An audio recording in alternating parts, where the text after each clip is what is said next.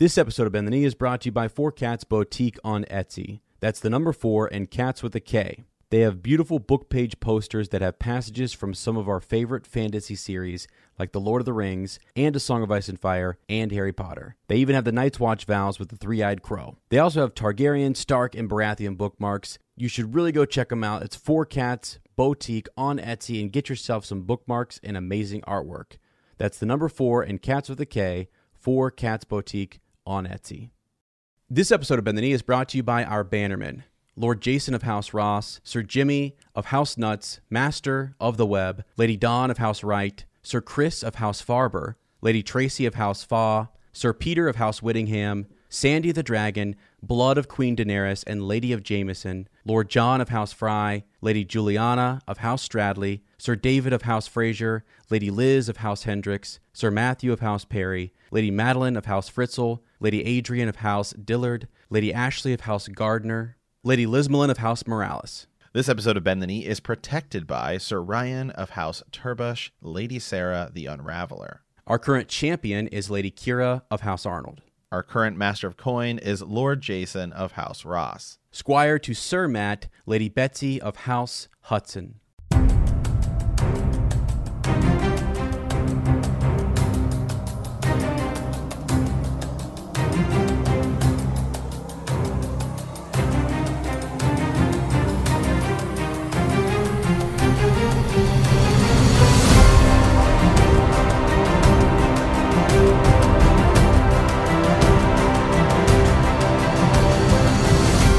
Hello and welcome to Bend the Song of Ice and Fire podcast. I am Sir Matt, the Bud Knight.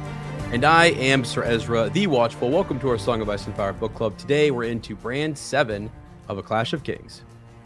Yes, as this is it. Actually, this is I.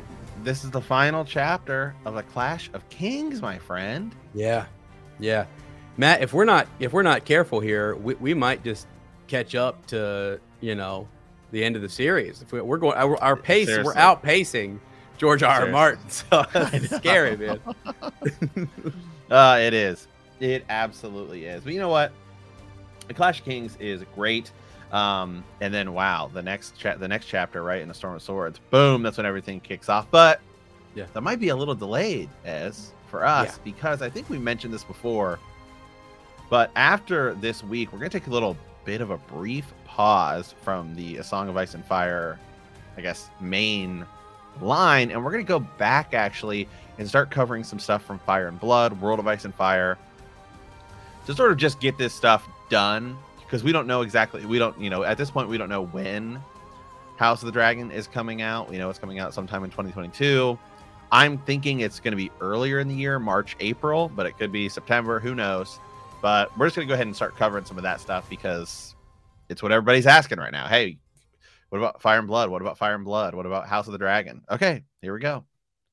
Right, everyone's asking about it, and we we do know that um that House of the Dragon. I would say we can pretty confidently say that it's coming out before Winds of Winter. So I think Yes, we've got some guarantee time, that. right? it's like what we can take uh take our time here, and it, I think this will be really good if you're interested in the show and you're gonna watch it. You, let's be honest, if you're listening to this podcast, you're gonna watch House of the Dragon. We're all gonna watch it. It's gonna be awesome. We're gonna have our bannerman on uh live that's been a great thing now that we have um another um feature we use StreamYard we can just pop you guys right in for some live stuff after the show like that be on the actual feed so we want to get folks ready in terms of what happened during the Dance of Dragons what are the deviations from the the source material and where and which are they showing us maybe more than what Martin did or or filling in the gaps that he left so it's important for us to go back and kind of refresh our, our memories a little bit with um with some of those names and what the houses are doing and, and things like that. And by the way, we have a great video over on our YouTube where you guys can go check that out. And we will be on Gray Area. Uh, just a heads up for, for that. We'll be on talking about. I think Mhm. we're talking about the the uh, houses. Um, yes, I yeah. actually did a video on that uh, on our YouTube, by the way. Maybe I'll sh- it's it's a little bit shorter, but um, I could maybe just release that on the podcast. I know it's shorter, but just so that way, because I know some people just listen to the podcast, some people Mhm. just watch YouTube. Um, so perhaps I will do that as well. But uh, yeah, just sort of going over what's going on in each of the houses, right? Yeah. During during House of the Dragon, because uh, there's definitely a lot of interesting things in that we're going to see a lot of new houses we're not as familiar with. And, right. you know, like House Velaryon, mm-hmm. they're not in. We don't really see them in the Song of Ice, in the main A Song of Ice and Fire, you know, Game of Thrones sort of theory or right. uh, books, I should say. So it's going to be it's it's cool to sort of go through that. Then there's some weird oddities like the Tullys. You got Oscar, right.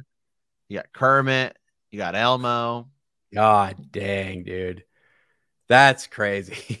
Are they keeping those names? Well, what we can talk about I that later. So. I, I, I, hope so. I, too, I don't know. I I don't know. Sir Kermit, Lord Kermit. Uh, you know, God. Well, anyways, yeah, that'll be fun. Um, so also wanted to mention, so I, I, told Sir Matt before we started this that I just did, you know, I don't normally type in. Normally, Sir Matt keeps me up to date on the news and what's going on. He sees he sees stuff all early. Matt, I call myself Sir Ezra the Watchful, but really I think we need to switch titles because Matt's always checking the Reddits, the news sources, all these things. But I did a quick Google search here just to kind of see what we have. And the first four articles pop up. Here, I'm just going to read. The, I want to read the titles of, of these. Right ahead, read them. So, 16 hours ago, Game of Thrones author hasn't revealed who wins Iron Throne in the books. This is Screen Rant talking about the fact that George R. R. Martin has not actually revealed who wins the Iron Thrones, uh, Iron Throne in the books. And I'm like, well, you know, did they did they change that? I mean, sorry, this is just some funny stuff. So also, um, 21 hours ago, George R. R. Martin worried Game of Thrones wasn't following quote his template. Okay, this is all breaking news, right? Um, let me see. What was the other one? It's so crazy, dude. Um, let's see. I mean, oh, I don't. What do we have to do to get a job to work at Screen Rant? And I will go and I will go on record and say that they're a bunch of amateurs over there, and because literally all they do is just post sort of clickbait stuff that's yeah. like it's like not even news, you know? I don't know. Right, right. Maybe we no, should get on that. I mean, as it seems like there's probably I, good money in it. Maybe I mean, I'm clicking. I'm clicking on it. Yeah, I'm clicking on it. So maybe it's clickbait himself. So I mean, yeah, exactly. Right. Yeah. Jeez, cow. Uh, and the last one here, this one kind of leads us into just a, a little uh, plug here for the Matinez um, Media Network. Uh, you know, our our empire. Um, but this is an article from Entertainment that says these shows are battling to be the next Game of Thrones. Um, they have listed at the top, at least they have this the Wheel of Time is listed yes. there at the top. Uh, his Dark Materials, don't know much about it. Um, haven't seen it. Uh, the Witcher is in there at number three. Shadow and Bone, which I did watch. It was pretty cool. Carnival uh, Row, Carnival Row. Don't really. I've heard of that, but I haven't seen it. Yeah, I haven't seen it either. Um, and so yeah, and there's a couple other ones. I've the Nevers. Uh, I don't know. Um, yeah. Anyways, and, and, and they've even put the MCU in there. So it, anyway, I just thought it was interesting. Uh, Wheel of Time is doing a great job, by the way. If you are interested in that, I know a lot of our, our listeners here went over and followed Heroes of the Horn, and uh, we're having a lot of fun. It's just current right now, so I wanted to mention it. If you're into it, it's uh, out there on Amazon, and our podcast is is covering it uh, as well as our YouTube channel. Great fun, been a lot of fun, and I appreciate everyone from Bend the Knee who did come over and has been hyping us up in the chat because that's that's pretty awesome to see some of those familiar uh, faces, voices, you know, pop over there. Yeah, absolutely. Yeah, as you said, it's a ton of fun uh, doing that as well. And just uh, plug it again, just why not? Because we're at the top of the show. As I did also start a Harry Potter podcast. Let's go. Called the, called the Elder Wand. Uh, you can check that out. All you know, your your standard places. It's pretty easy to find. Uh, and uh, going through that as well. So as and I literally at this point, we just do it's like outside of our nine to five jobs it's just content content content. It's great man. I don't see anybody. I love it. I literally i don't either. I have now even gone to like so i ordered chipotle today and i ordered some coffee and i was talking to lottie and she's like what are you doing? I'm like i don't want to see anybody. Like i'm i'm going out. I'm, I'm hoping to duck in the store grab my or duck in there grab my bag roll out get my coffee roll out and i don't talk to anybody because i got to get back so i can make some content you know, got some editing to do because we love it. We love having fun with this kind of thing. And it's just like it brings up like the Elder Wand brings up some really good memories. We had those first couple episodes been freaking hilarious. And hey, by the way, today I competed in the House Cup, the Christmas at Hogwarts House Cup in the Wizarding World uh, situation over there. So I had Lottie on and we did like our our whole thing. It's just fun. I'm I'm a total nerd and I've always been a nerd, you know, and I just love embracing that. I hope I want more people to feel comfortable doing that. You know, just talking to friends, people at work, just entertainment, books, stories, all of it. It's just it's fun. So yeah, absolutely. Yeah. Um. Okay. Well, as um, so we're not really don't really don't have a Raven for later today because we're just going to kind of do I think a recap of a Clash of Kings, just sort of what we liked, what we didn't. But let's go yeah. ahead and dive into uh the chapter here. So Jojen wakes Bran from a wolf dream and warns warns him that he's spending too much time as Summer, and that uh, while the wolf eats in the dreams, Bran does not. Bran informs them that Winterfell has been burned to the ground, and it's all ash except for the stone walls. They have been hiding in the crypts for all this time, trusting Bran's vision. They decide it is now safe to come out of hiding. Hodor moves a massive stone blocking uh, off the door of the crypts, and they indeed find Winterfell in ashes. They find several of Theon's Ironmen dead, along with men bearing the badge of the Dreadfort. The dire wolves rejoin them and lead them to Maester Luwin, who lies near uh, death in the Godswood, uh, which is still largely untouched. Jojen says, There is power in living wood, a power strong as fire. The Maester is thankful that the boys are still alive, although he knew that Theon had killed the miller's boy from their looks, but had never revealed his knowledge to Theon. Maester Luwin admits that he is dying and provides his last advice. He tells Osha not to send the boys off together. Uh, they are Robb's heirs and they must be separated. Osha asks him where to bring the boys, but Luwin is unsure. With the Ironmen to the west, the Bastard of Bolton to the east, and war everywhere, each man against his neighbor, and winter is coming. Such folly, such black, mad folly. Maester Luwin tells Bran to be strong, that he is his father's son, and then asks a boon of Osha. And the wildling woman sends the others away. When she returns, it is decided that Bran will go north in search of the crow with Jojen, Meera, Hodor, and Summer, while Osha will take Rickon and Shaggy Dog south, perhaps to White Harbor. As Bran looks upon Winterfell, for perhaps the last time, he thinks to himself, The stone is strong, the roots of the trees go deep, and under the ground, the kings of winter sit their thrones. It's not dead, just broken, much like Bran himself. Yeah. well, this chapter, the crazy thing is, it's not really like, um, so Bran has this this uh, premonition, if you will, and his his dream earlier about the the the attack that would happen here at Winterfell. And so we get to see he he comes out here and this is he sees the whole thing. I want to just we're gonna uh we're gonna get to this point. We'll go through it chronologically, but I want to mention one line that comes up later.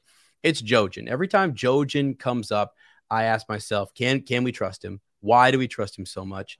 Does he actually become paste later on? All these different things, right? But he does say something interesting in this chapter, and I, I will we'll get to it here in a little bit. But I'm gonna read it for you right now. So he says, There is a power in living wood, a power strong as fire. And it's like, so we're going to get to like the Godswood and, and all of this. But again, this is George. I feel like in this chapter drops a lot of different lines about iron, about powers, uh, about Hodor. Like there's tons of little tiny things in this chapter that allude to stuff that happens later on, which is mm-hmm. great. Yeah. Th- yeah, this chapter isn't very big. Um, it's not it's not a very big uh, chapter uh, to be to begin with, but yeah, as you said, there is quite a bit. Um, I'm trying to I'm going to pull it up here. I know there's a part where Hodor. So for starters, yes, Bran, a voice uh, was whispering softly, Bran, come back here, come back now, Bran, Bran. He closed his third eye and opened the other two, the old two, the blind two. In this dark place, all men were blind, but someone was holding him. He could feel his arm, he could feel arms around him, the warmth of a body snuggled close. He could hear Hodor singing Hodor, Hodor, Hodor quietly to himself. Bran, it was Meera's voice. You were thrashing, making terrible noises. What did you see? Winterfell. His tongue felt strange and thick in his mouth. One day, when I come back, I won't know how to talk to any. Uh, I won't know how to talk anymore. It was Winterfell. It was all on fire. There were horse smells and steel and blood. They killed everyone, Meera. Yeah. Yeah, he's getting... One day when I come back, I won't know how to talk anymore.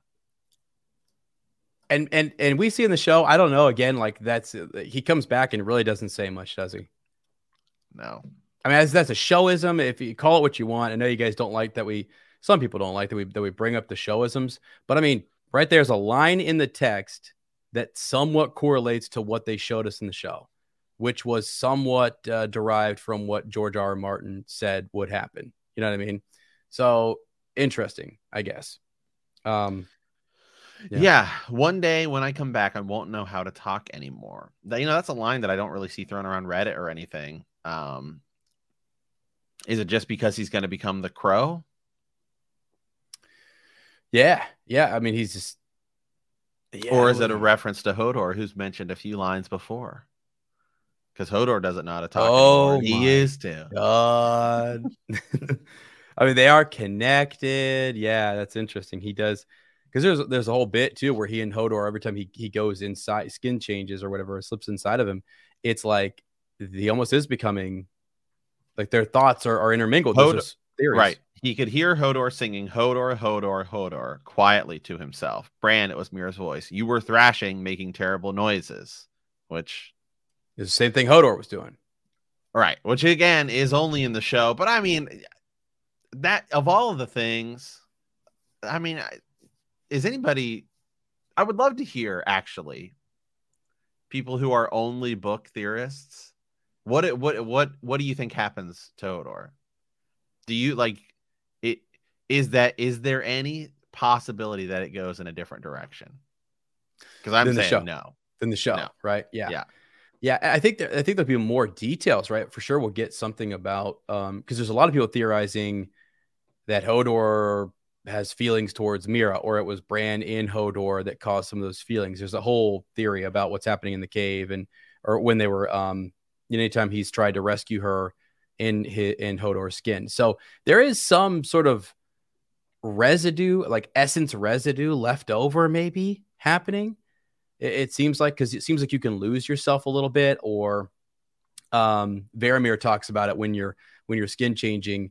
Some of the dangers like losing oneself almost in other animals or beasts and then the dangers of of slipping in with someone else who has a mind a soul and a body right and and occupying that same space is dangerous and what are the long-term consequences and effects of that maybe george r. R. martin will give us more of that in uh winds of winter maybe right I'm, you know, um, as I'm gonna real quickly while while you're, mm-hmm. uh, I'm gonna go see if I can we'll find yeah. theories, Hodor theories from like 2012 and stuff, well before yeah. the show affected see, it. See, see if anybody had it. Yeah, okay. Um, yeah, you go do that because the next bit here is uh, essentially we have um, Jojen just talking Bran through the idea that um, that he's been with Summer been with Summer too long, you'll starve yourself. Meera dribbled a little water down your throat, and we smeared honey on your mouth, but it was not enough. I ate, Bran said. We ran down an elk and had to drive off a tree cat that tried to steal that, that tried to steal him. So the wolf ate, Jojen says, right? But you're not taking care of yourself. You have to remember who you are. Um, he remembered all too well. Bran the boy, Bran the broken, uh, better Bran the beastling he was thinking to himself. So he's struggling with this. He almost is prone to wanting uh, to be taken away or uh, enveloped into a direwolf or later on could be Hodor, all those things. Because we're going to talk about how here in a second Hodor is is the only one who can lift this iron uh, lock or this this lever, this gate to get them out. But yeah, here we go. Um, Here's a Hodor theory from seven uh when was this? Seven years ago. So that would be what? Uh, 14 one minus seven so 2014 okay yeah so the episode aired in 2016 so i just wanted to make sure i had my math right so this is the this is a top uh theory on the search of ice and the song of ice and fire subreddit which is where you know there's a lot most the best place really to go for any sort of theories Bran will discover a way of unleashing Hodor's intellect, intellectual um, potential as his own. Warging abilities grow, and he taps into the mind block that keeps Hodor simple minded. As a traumatic incident from Hodor's past or deliberate curse placed on the man child. Wow. That's pretty awesome. That's pretty awesome. Uh, other theories include Hodor is faking it all along.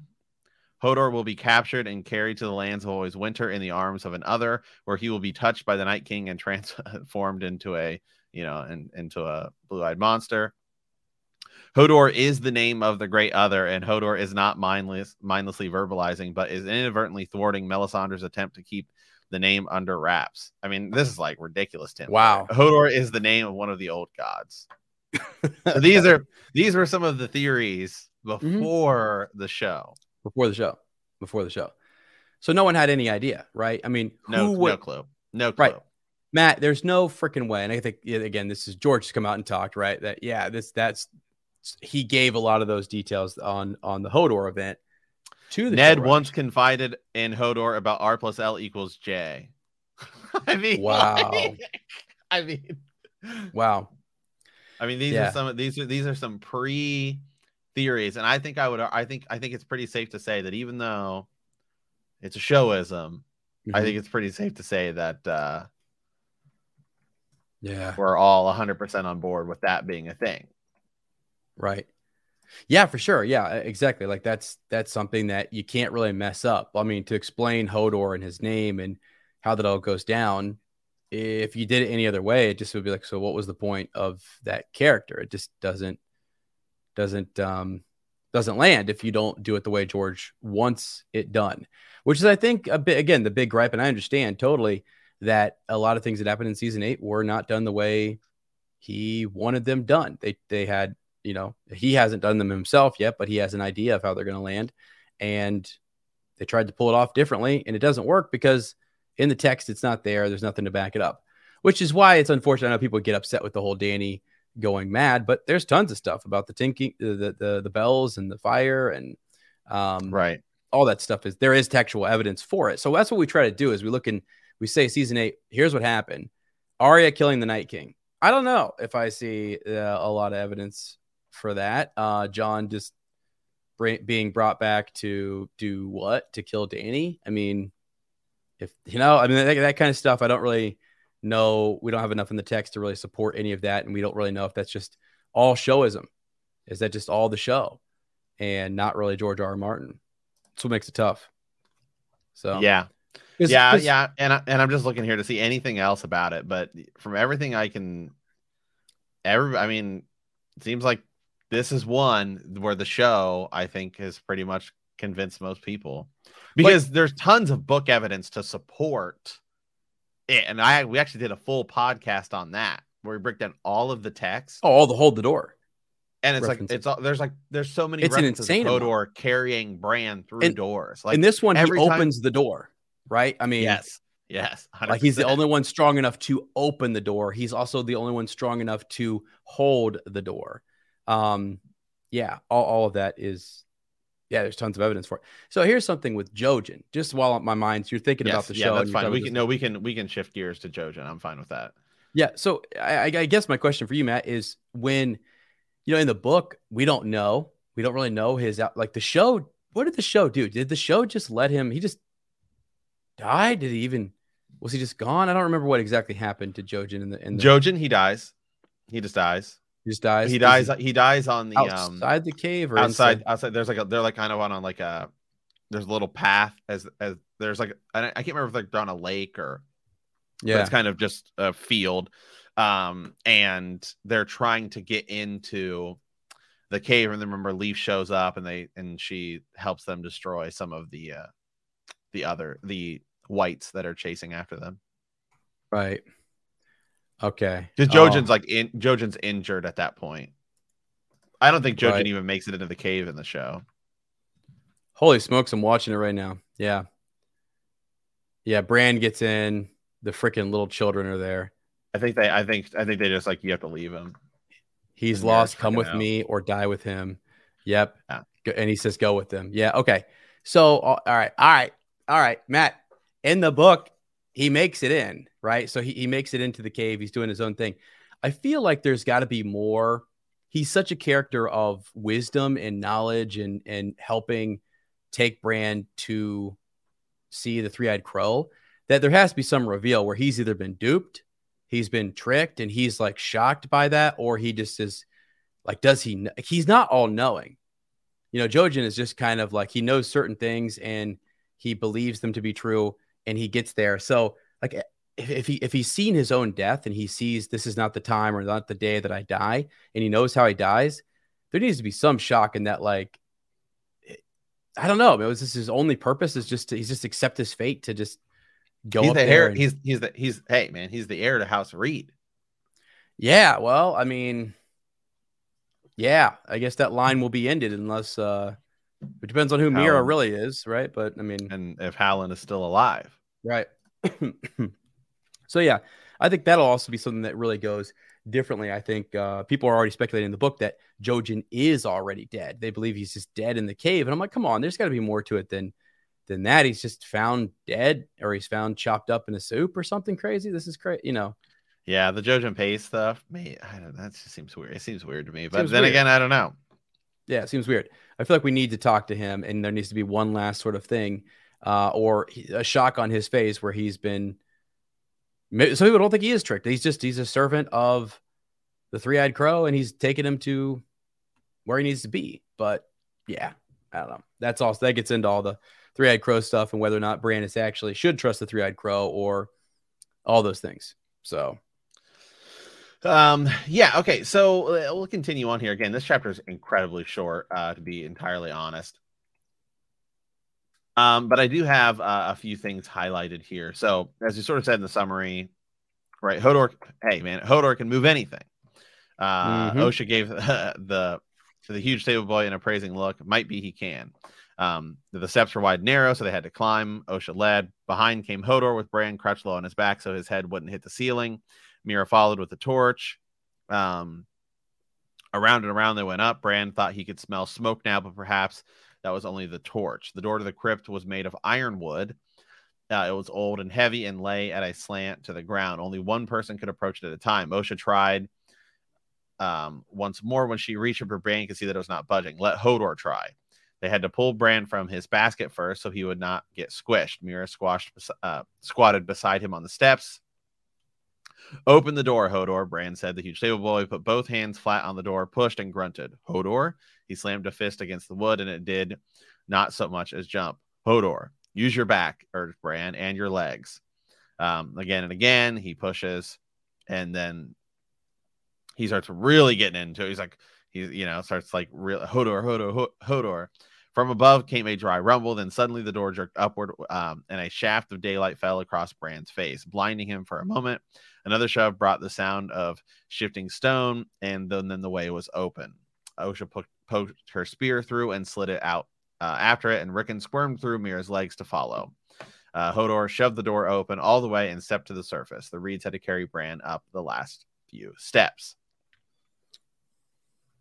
Yeah. So he's open. He's opened the door, getting. Yeah, he's, he's taking him out. I mean, it's sort of just when you think about the end of Hodor, like this is one of those moments where he's taking them out of a dark, shadowy, cavernous place. He's opening the door, and then later on he'll hold the door. It just seems like George right there is, is doing um, something.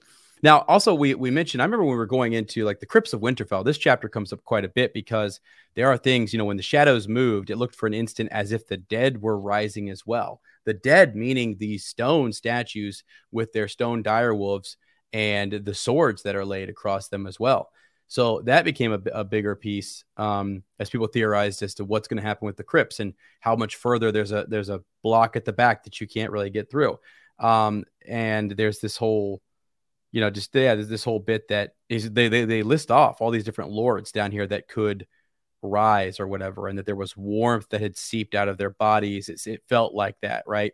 This was a dark hall of the dead where the living feared to tread. Um, you know, George George mentions all these different things about the dead feast, like the dead feasting in Winterfell and all this stuff. It's all somehow connected. Who's invited to that feast? Who's seeing the dreams? Who's not seeing them? Is all a part of it as well. So yeah, the crypts of Winterfell are interesting. That iron uh, the ironwood gate or the door, right, is important because iron and it being something that could possibly be a ward or a stopper to whites or something. Uh, yeah, potentially. Yeah. Yeah. Uh, also, the Ironwood trees goes uh, ties into um the what is it House Yon Iron what is the what is that house from the, Yeah. the video game? Because I, I think, yeah, they're Is it how I played it? It's on the Game of Thrones. There's a Game of Thrones video game, and they basically turned it into an entire thing. right. All the decision making and stuff. Yeah. Um, let's see. Here is the Ironwood long swords, the Starks. So the Starks traditionally place an iron uh, long sword on the lap of each statue of the lords of Winterfell within their crypts. This was said to keep vengeful vengeful spirits uh, in the in the crypt. House Forrester is their name. Forrester, Yeah, yeah, yeah. House Forrester. They were basically created for this video game, but their story is really cool. Mhm. Uh, and the game is super cool. It's unfortunate that it never got a second. They call it a season. Um, uh, and most of that has to do with uh, Telltale. I think. Uh, I think ultimately they ended up shutting down, unfortunately. But they made really, really cool games. Um, yeah, they went defunct in 2018. So unfortunately, they didn't get it finished. But they did like Walking Dead games and stuff like that. Uh, Guardians of the Galaxy. They did one version of this, and uh, it's really cool because it's, it's this game, and you go through and you sort of pick uh, your given decisions, and every decision you have makes like something else go forward. Um, like the decision will be important later. But yeah, so House Forrester is who they are, and they're they're basically the house that sort of mines, or they don't mine, but they craft the ironwood trees. And Oh, yeah. Mhm. it's that's sort of what that's sort of their uh, what what they do and their source of income. And then ultimately Ramsay Bolton comes, and again, none of this is canon whatsoever, but it's just sort of an interesting uh, thing. Uh, Ramsay Bolton comes and basically kills, uh, you know, one of the the youngest Forrester who's like serving as the right, who's Yeah. who's serving as as as the as the liege lord there for a second. Their house is in total disarray. A lot of it kind of follows the Starks, but it's really cool and it's a really fun story. And I think you can get on Steam or PlayStation for Xbox, whatever, for probably incredibly cheap. And it's definitely worth playing because it has Yeah. as voice acting from the uh, actor like Kit Harington, Lena Headey, everybody, everybody reprises their their roles for this. That's really cool. Like that makes it seem Peter Dinklage, yeah, Yeah. I mean every Emilia Clarke, Natalie Dormer, that, everybody. that, that means it's canon to me, buddy. That's Yeah. like a can. That's like a. That's funny. Um, Iron from Ice, which is House Forrester's. Wow.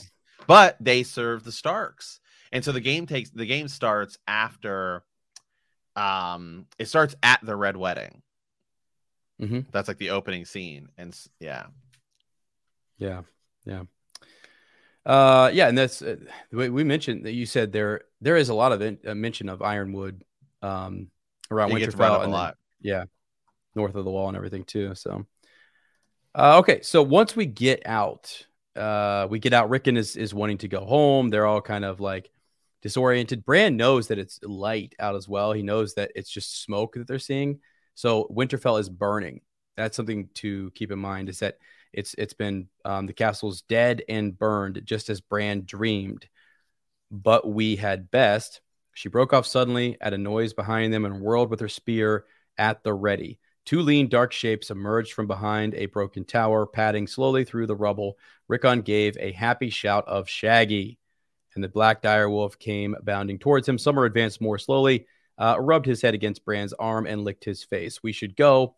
So much death will bring other wolves besides Summer and Shaggy Dog, not all um, on four feet. What? Not all on four feet. Other wolves? Jojen, something's up, Matt. He's in he's in an awful hurry to get Bran out of there and to get him moving in the direction that he wants him moving. Okay. How do we know that someone couldn't have showed up here and, and spirited him away and things have been okay? Actually, I don't know. There's just let me when we get to the Maester Luwin stuff, I got I'm gonna bring up something here too. So Let's let's just go ahead and dive into it. Again, this isn't this chapter's not very long. So yeah, Maester Luwin, and I think we did something about this a while ago. But Maester Luwin ultimately we decide it was our Skago. We did a Skagos discussion. mhm. yeah. is they decide take the boys. Jojen and Meera le- led Rickon out between them. Hodor followed. Low branches whipped at Bran's face as they pushed between the trees. Um, Hodor must stay with Bran to be his legs. The wildling woman said briskly, I will take Rickon with me.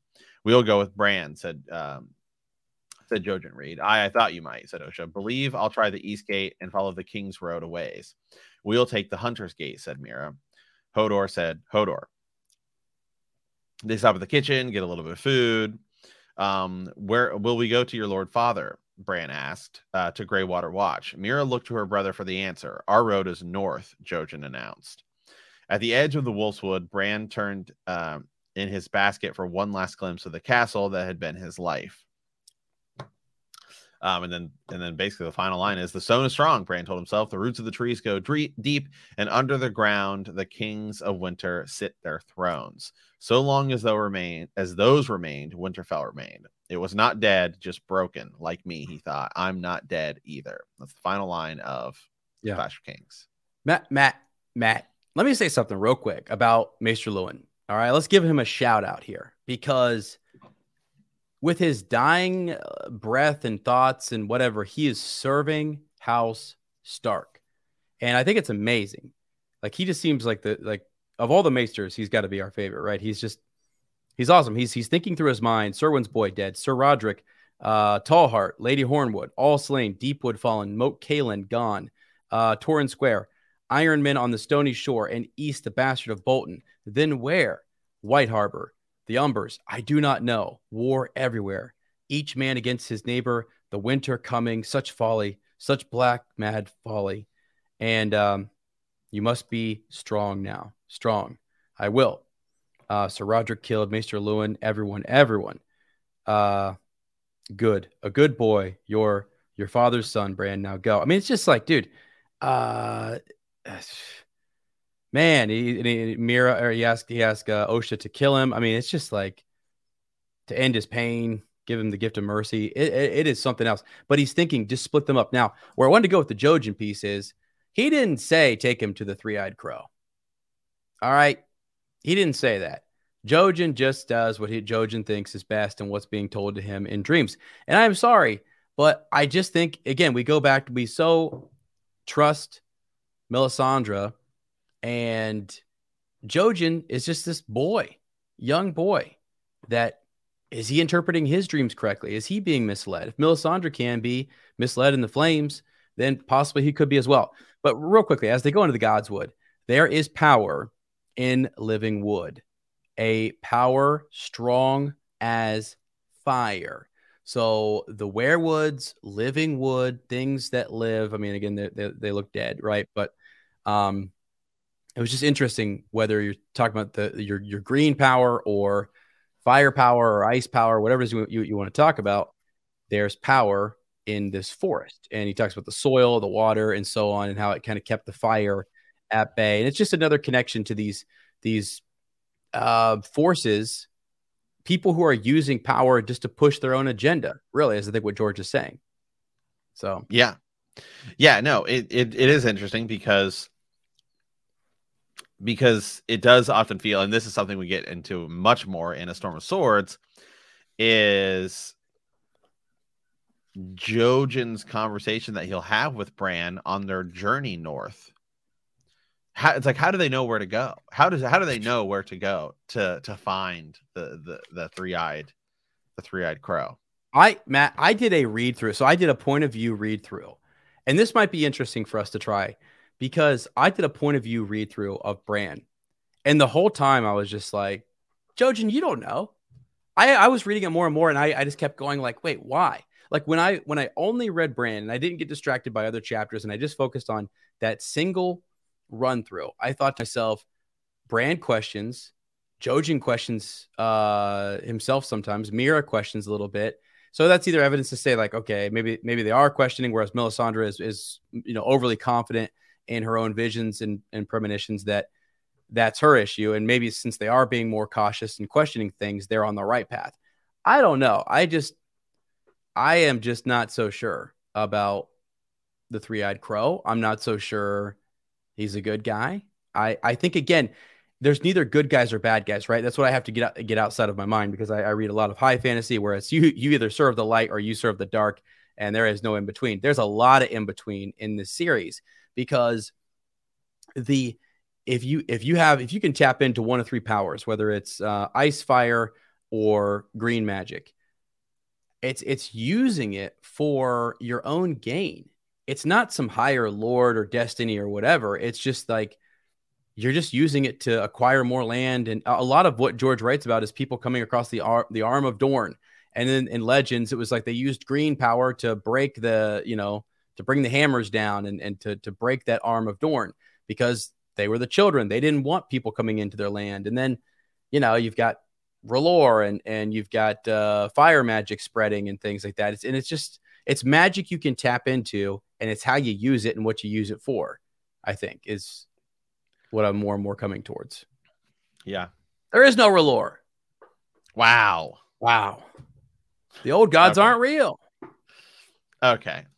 um so all right so again guys this chapter it's really short there's i mean the summary kind of really does some is almost as long as the chapter itself to be entirely honest um so that's ultimately where we go is that Bran is they're going in different directions Rickon is going to Skagos we don't even see or hear about Rickon again for a long time until Manderley brings it up right into House Man uh, and so it's like what even happens to him well somehow right. he makes his way somehow he makes his way to Skagos uh, so there's that. So, okay, as I think we move over to just sort of the last little segment we're going to do today, which is just sort of to talk about the entire book since we've now just finished it, A Clash of Kings. Mm-hmm. And what did you like? What didn't you like? Uh, what was there any storylines we would have liked to see more of, less of?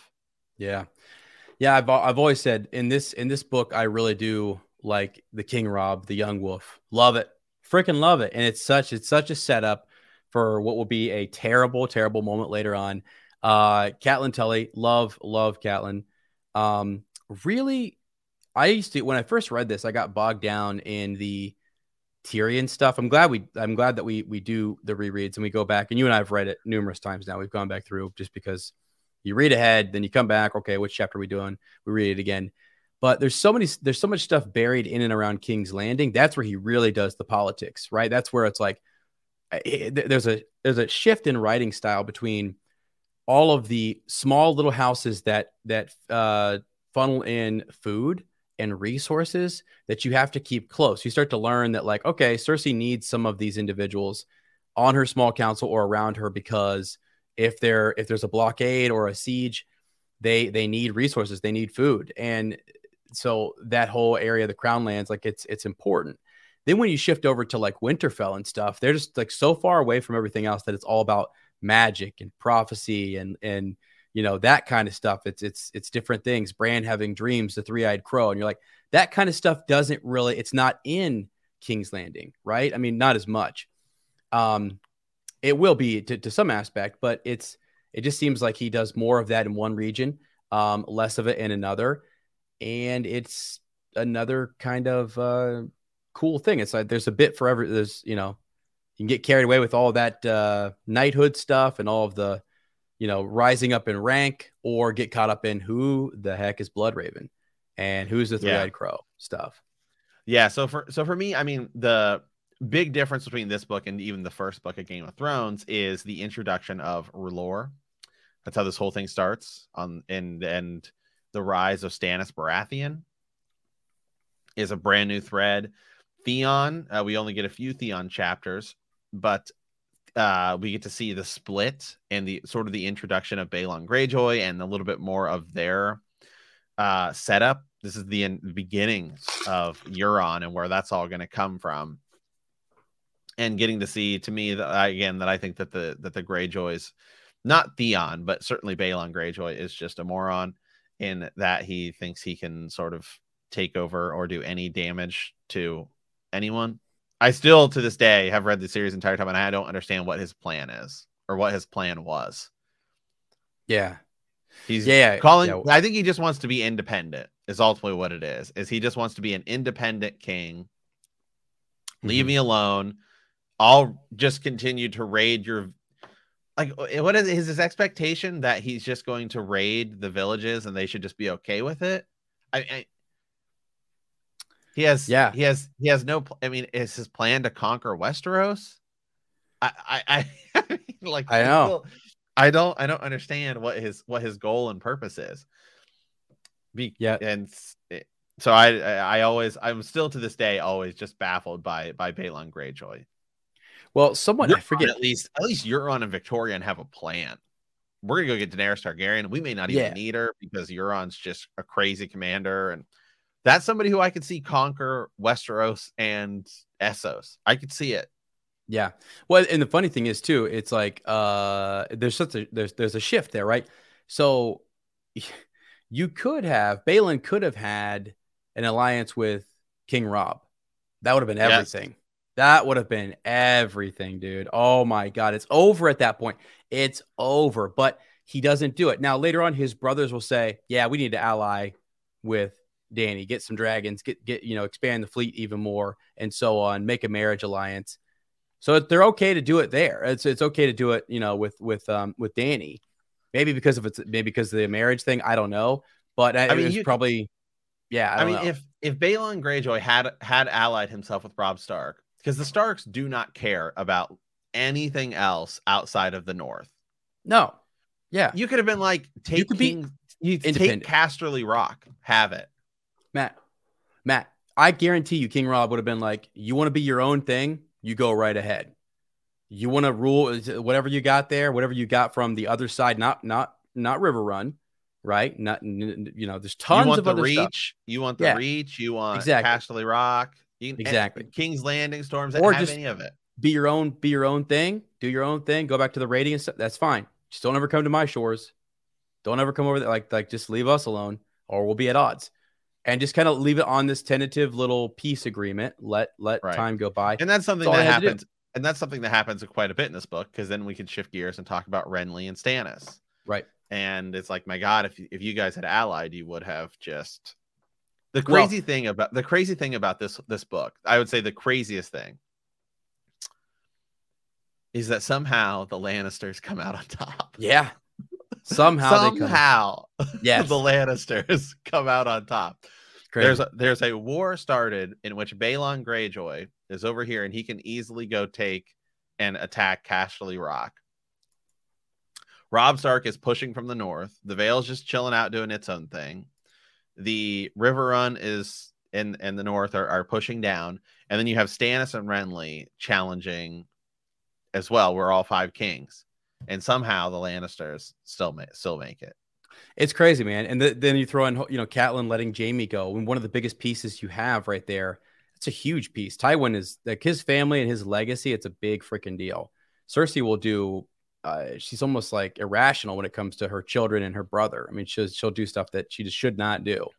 Uh, yeah. So yeah, they had everything stacked against them, and somehow treachery inside of the North. You know, Bolton treachery, uh, treachery from from Theon and then just uh, again Stannis being bullheaded. You know, one of the things about the Iron Iron Islands is uh, there it's the whole iron price thing. It's their their way of life. We're not going to abandon this just because, you know, well, it hadn't gotten you anywhere, Balon. It hasn't gotten you anywhere. It's literally got you slapped down and your son taken from you. Uh, and was a ward for for Eddard Stark. Like I think George is kind of showing us in some of his writing that like sometimes when you just hold on to something because it's tradition and it's your way of life and it has gotten you nowhere, you might want to reevaluate that and look at it and say, is this really a good thing? Why? I mean, am I holding on to it for what reason?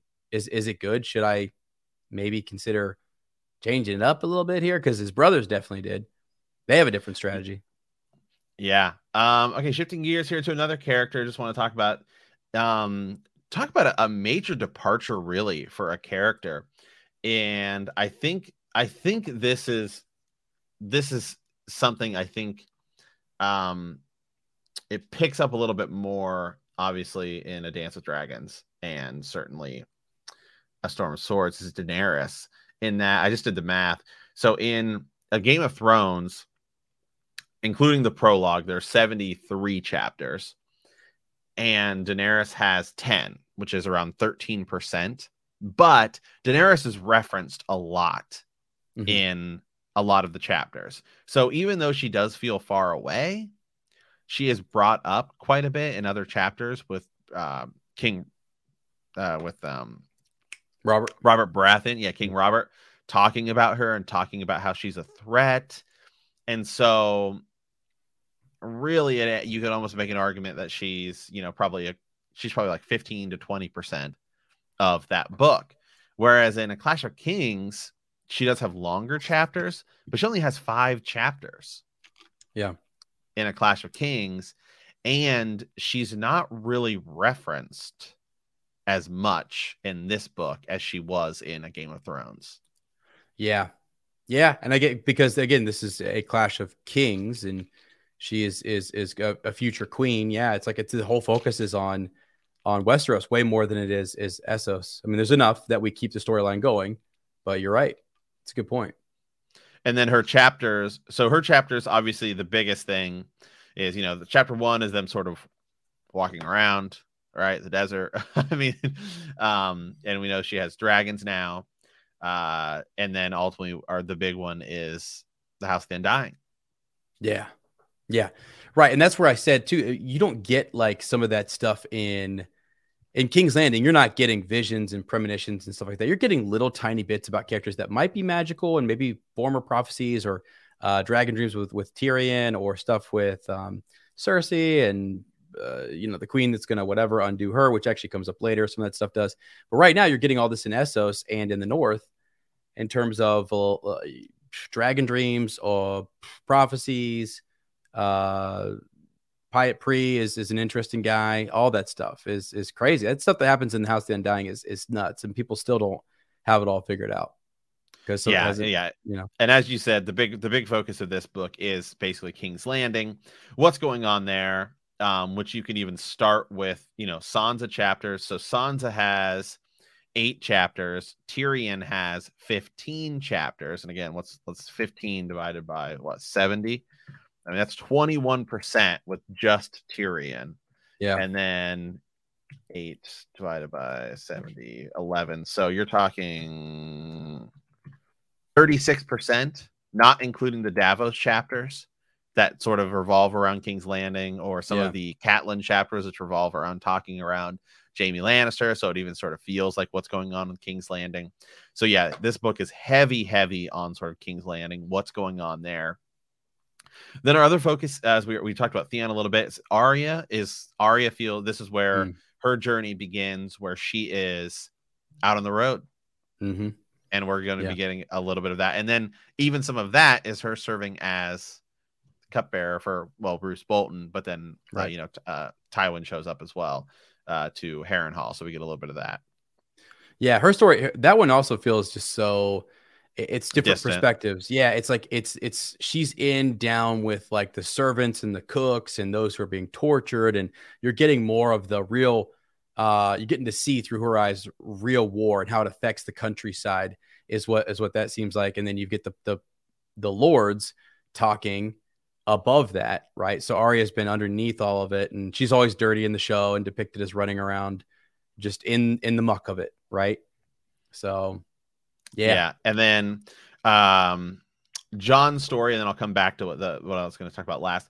Jon's story it, I, is done is done very well. Uh, he has he has eight. John has eight chapters, so he's spread pretty evenly throughout and we get a we start to begin a little bit more of the north we meet craster yeah. and then we get his shift of with Qhorin Halfhand, and now we're and now we're set up to go be with Mance Rayder, which is really mm-hmm. cool since he was built up to be such a big deal.